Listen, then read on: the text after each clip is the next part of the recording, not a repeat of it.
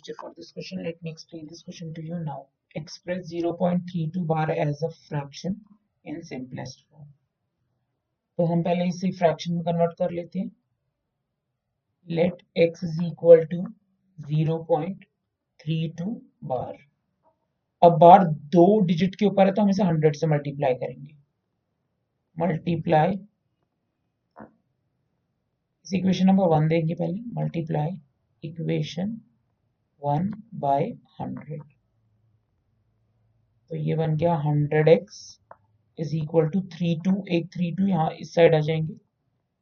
Point three two इस equation number two का नाम देंगे टू में से इक्वेशन वन को हमने माइनस किया तो hundred x minus x.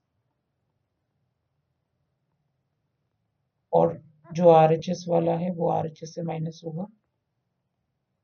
Minus zero point three to बार तो ये आ गया ninety nine x is equal to thirty two x is equal to thirty two upon ninety nine ये ऑलरेडी सिंपलेस्ट फॉर्म में है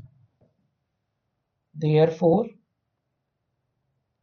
zero point three two bar is equal to 32 upon 19. That's it. I hope you all have understood this question. Thank you.